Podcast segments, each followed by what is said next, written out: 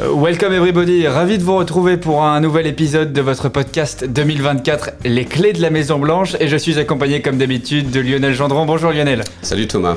Alors aujourd'hui un troisième numéro et on a souhaité se pencher sur Donald Trump évidemment pour vous donner cette fois les clés donc de son programme qui a tout l'air d'une vengeance. C'est d'ailleurs le titre de cet épisode. Oui, on en avait déjà parler évidemment de Donald Trump en filigrane, mais on n'avait pas encore euh, consacré un, numéro entier. Évidemment, euh, c'est le personnage quasi central avec euh, Joe Biden. Et on va se demander quel est, alors on parle toujours de ses outrances, mais il a aussi un programme, et il a un programme qui est beaucoup plus élaboré que précédemment. Exactement, parce qu'en finalement en 2020, quand il s'est présenté à sa réélection, on va dire qu'il n'avait quasiment pas de programme, hein, si ce n'est sa propre personne. Son bilan. Même, ouais, même en 2020, 2016 finalement, hein, parce que il est arrivé, il était même presque un peu surpris de gagner, donc euh, finalement c'était pas forcément très étoffé. Cette fois, il est préparé. À quoi il ressemble ce programme? Alors il y a deux choses. Il y a ce qui est visible et ce qui l'est un peu moins. Alors euh, ce qui est visible, c'est euh, ce qu'on appelle l'agenda 47. Alors 47 pour 47e président, puisque c'était le 45e président. Joe Biden est le 46e et lui, il espère devenir le 47e. Et c'est son programme qui est sur son site de campagne, qui est accessible à, tout le monde. Et la grande idée, ce qui est intéressant, euh, c'est qu'il veut renforcer le pouvoir du président et évidemment renforcer euh, son pouvoir s'il revient euh, à la Maison Blanche. Et pour ça, il veut pouvoir avoir une équipe solide et des fidèles autour de lui. Et pour ça, il veut virer, en gros, hein, les fonctionnaires qui lui plaisent pas parce qu'il a estimé que lors de son premier mandat, il avait beaucoup de traîtres euh, et qu'il va se venger. C'est pour ça qu'on parle de vengeance et il veut s'attaquer à ce qu'il appelle toujours l'État profond, hein, le deep state, qui est souvent cité aussi par les mouvements conspirationnistes. Alors, pour avoir des fidèles dans l'administration, eh bien globalement, les présidents, ils ont droit de changer euh, leur équipe. Hein. C'est comme quand un, chef d'entreprise arrive dans un endroit, ben, il vient avec son équipe. Lui, euh, le, chef d'État aux États-Unis euh, a le droit aussi. Il est autorisé en gros à remplacer 4000 fonctionnaires, mais une grande partie reste en place parce que ben, c'est important aussi d'assurer la continuité de l'État pour que tout fonctionne bien. On peut pas comme ça tout casser, repartir. ce serait, ce serait, ça prendrait trop de temps. Ce serait pas possible. Mais lui, il pense avoir trouvé la parade pour remplacer euh, pas tout le monde, mais en tout cas beaucoup plus de monde avec ce qu'on appelle le schedule F, euh, qu'on pourrait traduire, alors ce serait euh, le programme F, c'est plus l'annexe F, c'est une faille constitutionnelle en fait, il l'avait déjà promulgué en toute fin de mandat, mais alors c'était passé tellement de choses que c'était passé un petit peu à l'as, on l'avait pas trop vu, et c'est une disposition qui permettrait de licencier beaucoup plus de monde, jusqu'à 50 000 fonctionnaires, peut-être même plus, euh, parce qu'on est encore dans, des zones inconnues, on va dire. Euh, donc voilà, c'est son programme, c'est constituer une nouvelle, euh, une nouvelle équipe, et très rapidement. Alors du grand ménage prévu dans l'administration et sur les grands thèmes de ce programme, évidemment sur l'avortement par exemple, parce que c'est un thème qui est très important pour les Américains, où les élus républicains sont un petit peu mal à l'aise. C'est quoi la position de Donald Trump? Alors lui aussi est un peu mal à l'aise parce que euh, il a bien vu lors des euh, précédentes élections, là début novembre, il y a eu des élections locales et euh, là où les républicains ont eu du mal, là où les démocrates se sont imposés, c'est souvent, en tout cas sur la thématique de l'avortement. Donc il sait très bien que ça peut lui faire perdre des voix, notamment au côté des femmes. Donc euh, il sait pas trop, par exemple, il s'est jamais prononcé sur un, une loi fédérale pour bannir l'avortement à partir de 16 semaines, par exemple. Il y a plusieurs, il y a plusieurs propositions là-dessus. Lui, il reste un, petit peu prudent. Euh, donc rappelons que l'avortement d'ailleurs est, pas interdit, euh, c'est les États hein, pour l'instant qui, euh, qui doivent décider. Donc là-dessus, pour l'instant, il, est un petit peu, il botte un petit peu en touche. Sur les autres thèmes, alors vous avez l'éducation hein, qui sera un thème essentiel pour ces élections il cible ce qu'il appelle la gauche radicale. Hein. il souhaite mettre un frein au programme sur la diversité, sur les questions de genre. On en parle beaucoup aux États-Unis en ce moment. Il promet euh, d'attaquer, de s'attaquer aux hôpitaux et aux médecins qui proposent des opérations de transition pour, euh, les jeunes, pour les adolescents. Euh, alors en vrac, hein, je vous cite la peine de mort pour les trafiquants de drogue. sur l'écologie, c'est très important, hein, sans doute, il sortira à nouveau des accords de Paris. Il n'y a rien d'ailleurs sur son site quand vous regardez sur le, la sauvegarde de la planète, sur le dérèglement climatique. en revanche, il promet aux Américains de fournir des ressources énergétiques moins chères. et c'est évidemment une catastrophe hein, si jamais les États-Unis ne font rien sur l'environnement. ça, on le voit en ce moment avec, avec la COP. c'est fatalement, ça ne va pas avancer. Donc ça, c'est une inquiétude pour beaucoup de pays. Et puis, dans son viseur, aussi euh, le ministère de la Justice et le FBI. Euh, ça, ça risque d'être un, petit peu chaud parce qu'il estime qu'il euh, il y a beaucoup de corrompus. Il, estime ça parce qu'il a eu évidemment des, procédures judiciaires et notamment quatre indictments sur plusieurs affaires. Alors ça, c'est pour l'agenda 47, donc. Mais il y a aussi un autre programme beaucoup plus large et qui dépasse même Donald Trump. J'avais vraiment envie qu'on en parle et on s'est échangé pas mal d'articles à ce sujet cette semaine. On n'en parle pas beaucoup en France, c'est même euh, presque inconnu, mais aux États-Unis, le contenu de ce fameux projet va peut-être avoir beaucoup d'importance dans cette campagne présidentielle. Est-ce que tu peux nous en parler? Oui, c'est le projet 2025. Euh, Alors en fait c'est un programme de société, hein, ça va très loin, euh, qui est bâti entre autres par ce qu'on appelle l'Heritage Foundation. C'est un groupe de réflexion de plusieurs courants conservateurs. Alors le but, c'est en fait de présenter un plan des recommandations politiques euh, conservatrices hein, euh, lorsque le Parti républicain reprendra le contrôle de la Maison Blanche avec en tête de pont idéalement Donald Trump, mais en fait c'est un projet on va dire opportuniste. Là le meilleur, en tout cas le, le mieux placé, c'est Donald Trump, donc c'est destiné plutôt à Donald Trump, mais ça pourrait être euh, quelqu'un d'autre si euh, ce quelqu'un d'autre ou quelqu'une autre euh, était mieux placé que Donald Trump. Alors sur leur site également, ils expliquent hein, qu'il faut en fait réparer les dommages causés par la gauche aux États-Unis. Ils remontent à Woodrow Wilson, donc ils estiment que ces dernières décennies, presque sur un siècle en fait, les États-Unis ont été abîmés en fait par, par les démocrates.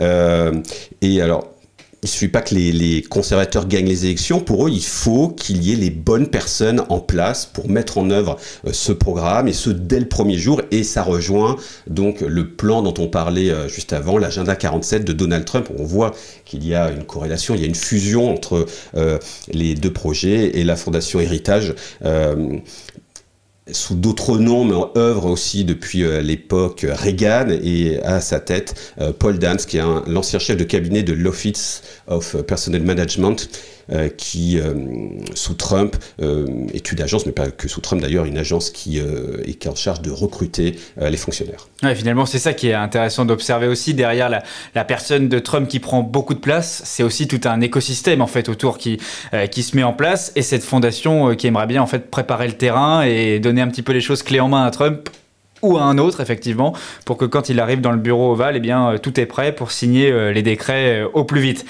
Alors, on a parlé donc euh, déjà un petit peu des grands thèmes euh, de cette campagne, du programme de Trump. Évidemment, quand on parle d'un programme et de Trump, on se rappelle de 2016, du mur avec le Mexique, de l'immigration, ça reste aussi une question centrale pour lui et ses électeurs? Oui, euh, indéniablement, et euh, ça va l'être peut-être encore plus qu'avant. Euh, il promet d'être encore plus dur. limite, il estime qu'on l'a, on l'a réfréné en fait, que l'administration, encore elle, l'a réfréné. donc là, il promet, par exemple, hein, de rassembler des, des personnes sans papier qui sont aux États-Unis et de les rassembler dans des des camps, des grands camps euh, tentaculaires, des, des avec euh, des, donc des centaines de, de tentes, euh, en attendant que ces personnes soient expulsées. il veut relancer aussi les politiques frontalières qu'il avait lancées lors de son premier mandat, notamment en interdisant aux ressortissants de certains pays à majorité musulmane, le Muslim ban, et puis imposer aussi à nouveau une politique de refus des demandes d'asile qui date de l'ère du Covid-19 ce qu'on appelait le title 42, le, titre 42, en fait, c'est le, principe, c'était de limiter les entrées pour des raisons sanitaires, en l'occurrence euh, à cause du Covid, entre parenthèses, Joe Biden l'a laissé en place pendant son mandat parce que ça l'arrangeait aussi pour limiter l'immigration. et cette fois, donc, parce que là, le Covid, même s'il est toujours là, n'est plus une menace, on va dire, planétaire, donc il peut plus vraiment utiliser cette, cette excuse. Et là, il affirmerait en fait que les migrants sont porteurs d'autres maladies infectieuses, et notamment la tuberculose. il parle aussi d'aller rechercher, d'aller chercher les, les, immigrants illégaux et les expulser euh, par centaines de milliers chaque année. Pour ça, il veut réaffecter euh, des agents fédéraux et aussi de faire appel à des policiers locaux, à la, à la garde nationale, euh, si les États mettent, mettent à disposition. Ce sera notamment dans ces cas-là des États républicains. Et puis pour contourner enfin tout refus du Congrès et qui pourrait, qui n'a pas alloué les, les fonds nécessaires pour le fameux mur dont tu parlais tout à l'heure, eh bien Trump réorienterait euh, du budget militaire. Alors évidemment, on peut pas euh, faire un point sur euh, un programme euh, politique sans parler de la politique internationale. Alors avec, avec Trump, c'est très facile parce que les conflits internationaux, ça se règle très facilement. Si demain il est réélu président, il n'y a, plus de guerre en Ukraine. Oui, day one, premier jour, il a promis, il va régler le problème en Ukraine en imposant à Volodymyr Zelensky de négocier avec Poutine. Donc en lui disant, bon ben voilà, les positions sont figées, tu, tu signes la, la fin de la guerre. Évidemment, l'Ukraine n'entendra pas euh, de cette façon. Euh, de toute façon, il a déjà prévenu que euh, les États-Unis dépensent beaucoup trop d'argent pour soutenir l'Ukraine. Et puis c'est une musique qui commence à résonner pas mal aux États-Unis dans le camp républicain, dans le camp conservateur, mais pas que. Donc effectivement, il joue là-dessus. sur Israël, ce sera un soutien sans faille.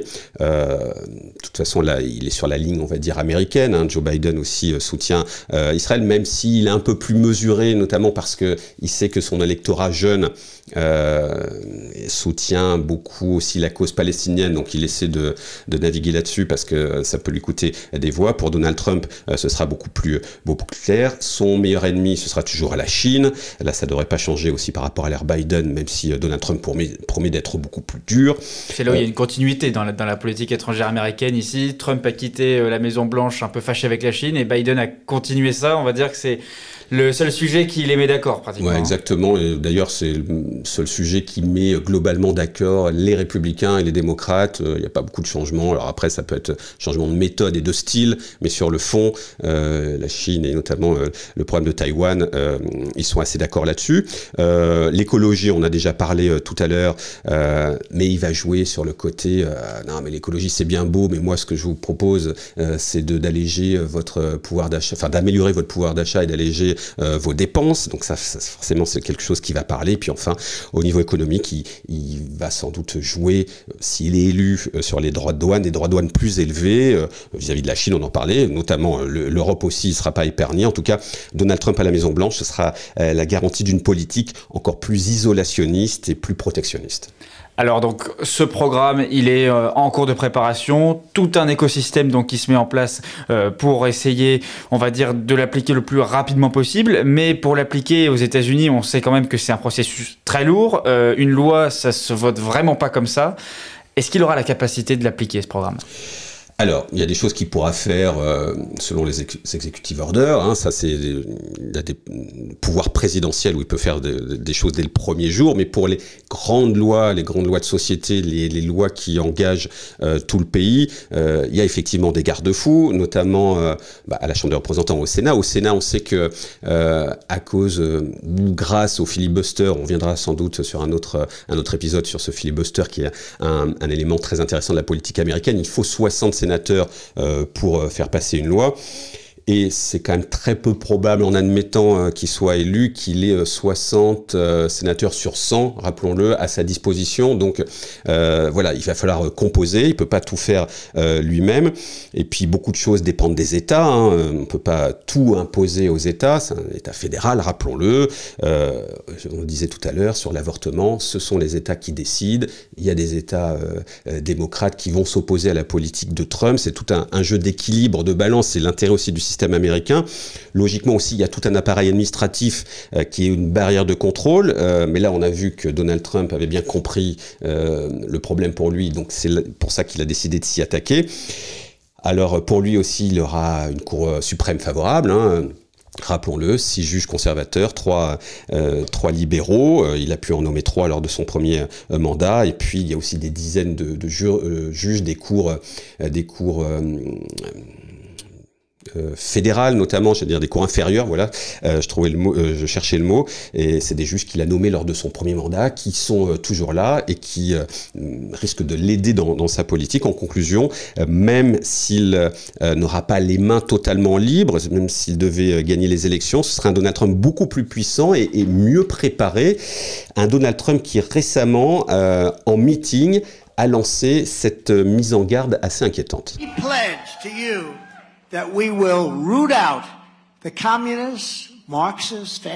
Nous vous promettons de vous débarrasser des communistes, des marxistes et des voyous de la gauche radicale qui vivent comme de la vermine dans notre pays. Donald Trump qui accuse aussi euh, euh, tous ces groupes euh, de mentir et de tout faire pour détruire l'Amérique et le rêve américain. C'est euh, évidemment euh, c'est ce, genre de, de, de, frasques dans ces, dans ces meetings qui font aussi euh, réagir ses supporters. Un mot aussi peut-être sur sa personnalité, parce que si on a extrait ce, ce son, c'est aussi pour se rappeler que nous, on parle de son programme, on le détaille énormément, mais les Américains et les républicains convaincus votent aussi beaucoup pour sa personne. Oui, parce que c'est euh, quelqu'un qui a qu'on aime qu'on n'aime pas, qui a du charisme, qui arrive euh, à, créer un discours, euh, quitte à tordre la réalité, mais en tout cas, il, il amène les gens, il va les chercher, il sait ce que ce que les gens veulent, il sait ce que les gens veulent dans tel état. C'est c'est une bête politique indéniablement. sa meilleure carte, c'est lui. Euh, même s'il est détesté, euh, c'est quand même euh, quelqu'un qui, a une force. En plus, on parle de, l'âge de Biden, lui il a que 4 ans de moins, mais il, il donne quand même une impression de puissance. Donc effectivement, Donald Trump, sa, sa, meilleure chance, c'est du Donald Trump. Peut-être une précision aussi sur, on n'en a pas parlé là, mais on en reparlera, sur ses rendez-vous avec la justice. Ça aura aussi un, un, poids, on, l'a déjà dit, pas forcément, euh, euh, c'est pas forcément rédhibitoire pour lui, mais quand même sur des sondages, euh, on voyait dans des dans des swing states, il y a 6 6% des personnes interrogées qui disent que s'il est condamné, même s'il y aura appel et qu'il n'y aura peut-être pas de condamnation avant l'élection, en tout cas, si la justice dit une première fois qu'il est coupable, il pourrait changer de vote. Et 6%, ça, ça peut jouer. Ah, forcément ces phrases judiciaires qui feront certainement l'objet d'une clé euh, de la Maison Blanche dans, dans, les prochains mois ou prochaines semaines. Alors, euh, on est peut-être aussi euh, à un moment historique dans l'histoire des élections américaines parce que Donald Trump a été élu en 2016, il a donc été président, il n'a pas été réélu en 2020. Il est à nouveau candidat. Même s'il dit qu'il a gagné, il est à nouveau candidat en 2024. Est-ce que c'est déjà arrivé ce, scénario déjà de, se présenter trois fois comme ça, parce qu'on a quand même le, un casting qui ne se renouvelle pas beaucoup, mais surtout un, un président après avoir été battu qui revient au pouvoir. C'est déjà arrivé ça? Alors c'est arrivé une fois. Euh, c'est un président qui s'appelait euh, Grover Cleveland, qui a été élu une première fois en 1884, euh, qui a perdu euh, pour sa réélection et euh, qui après s'est imposé en 1892. Alors pour la petite histoire, ça remonte un petit peu quand même. Ça remonte un peu. C'est la fin du 19e siècle. des présidents qui qui ont plusieurs mandats. Il y a Roosevelt, hein, notamment, qui est mort lors de son quatrième mandat, mais c'était c'était une autre époque aussi, euh, et euh, il y a eu des limites euh, après. pour revenir sur Grover Cleveland, il paraît que la, petite histoire dit que quand ils ont quitté la Maison Blanche la première fois, sa femme a dit de toute façon on reviendra. et effectivement, ils sont revenus. Ça a été donc le 22e président et le 24e président. C'est effectivement pour l'instant une exception donc dans, dans l'histoire constitutionnelle américaine. Et on verra si Trump donc arrive à rééditer cette, cet exploit entre guillemets. Alors on vous propose aussi un, un dernier rendez-vous à la fin de chaque épisode, c'est éventuellement de revenir euh, sur ce, qu'on s'est dit précédemment. On avait parlé de, de Nikki Haley, cette candidate républicaine qui fait un petit peu son trou euh, dans la course à la, à la primaire toujours très loin derrière euh, Donald Trump, mais elle a pris l'ascendant sur Ron DeSantis pour jouer la carte, on va dire, du deuxième, du rival, et elle a reçu cette semaine un soutien très important de donateurs du côté du Parti républicain. Oui, de la famille Koch, euh, les frères Koch, il y en a plusieurs, mais on parle surtout de deux frères, euh, sont des milliardaires, euh, de grands industriels très importants dans, dans la vie économique américaine, dans la vie politique. alors ils ont fait fortune dans le secteur énergétique, dans, dans, le pétrole, et cette famille, depuis des décennies, est très influente dans le corps conservateur, bah, en finançant, en apportant des dizaines de millions de dollars et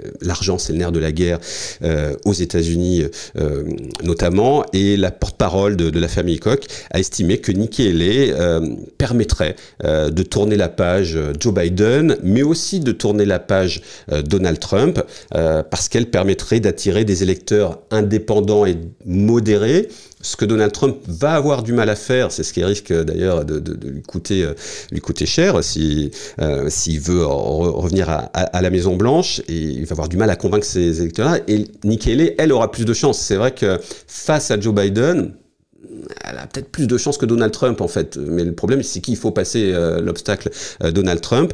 Euh, donc ça, c'est un soutien capital, c'est un camouflé pour, tu le disais tout à l'heure, Ron DeSantis, hein, qui lui se vantait d'attirer l'argent, d'attirer les donateurs. Et c'est aussi c'est un signal pour Donald Trump parce que ça veut aussi dire que Wall Street, que les, les agents économiques, les grands industriels ont un peu peur, voire en ont un peu marre de son imprévisibilité.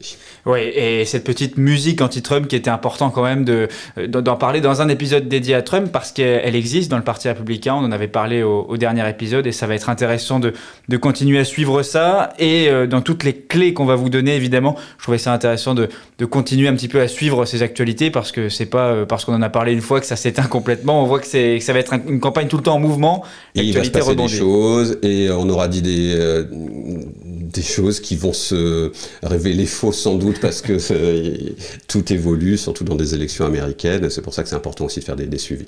Bah, merci Lionel pour euh, ton analyse sur euh, le programme de Donald Trump, cette, euh, ce programme en forme de vengeance. Merci à vous de nous avoir suivis durant cet épisode. Vous le savez, vous pouvez nous retrouver sur toutes les plateformes de podcast, Apple Podcast, Spotify, Deezer. C'est à vous de choisir. Évidemment, n'hésitez pas à le partager, à le commenter pour que nous soyons chaque semaine encore plus nombreux à l'écoute de ce Bye bye.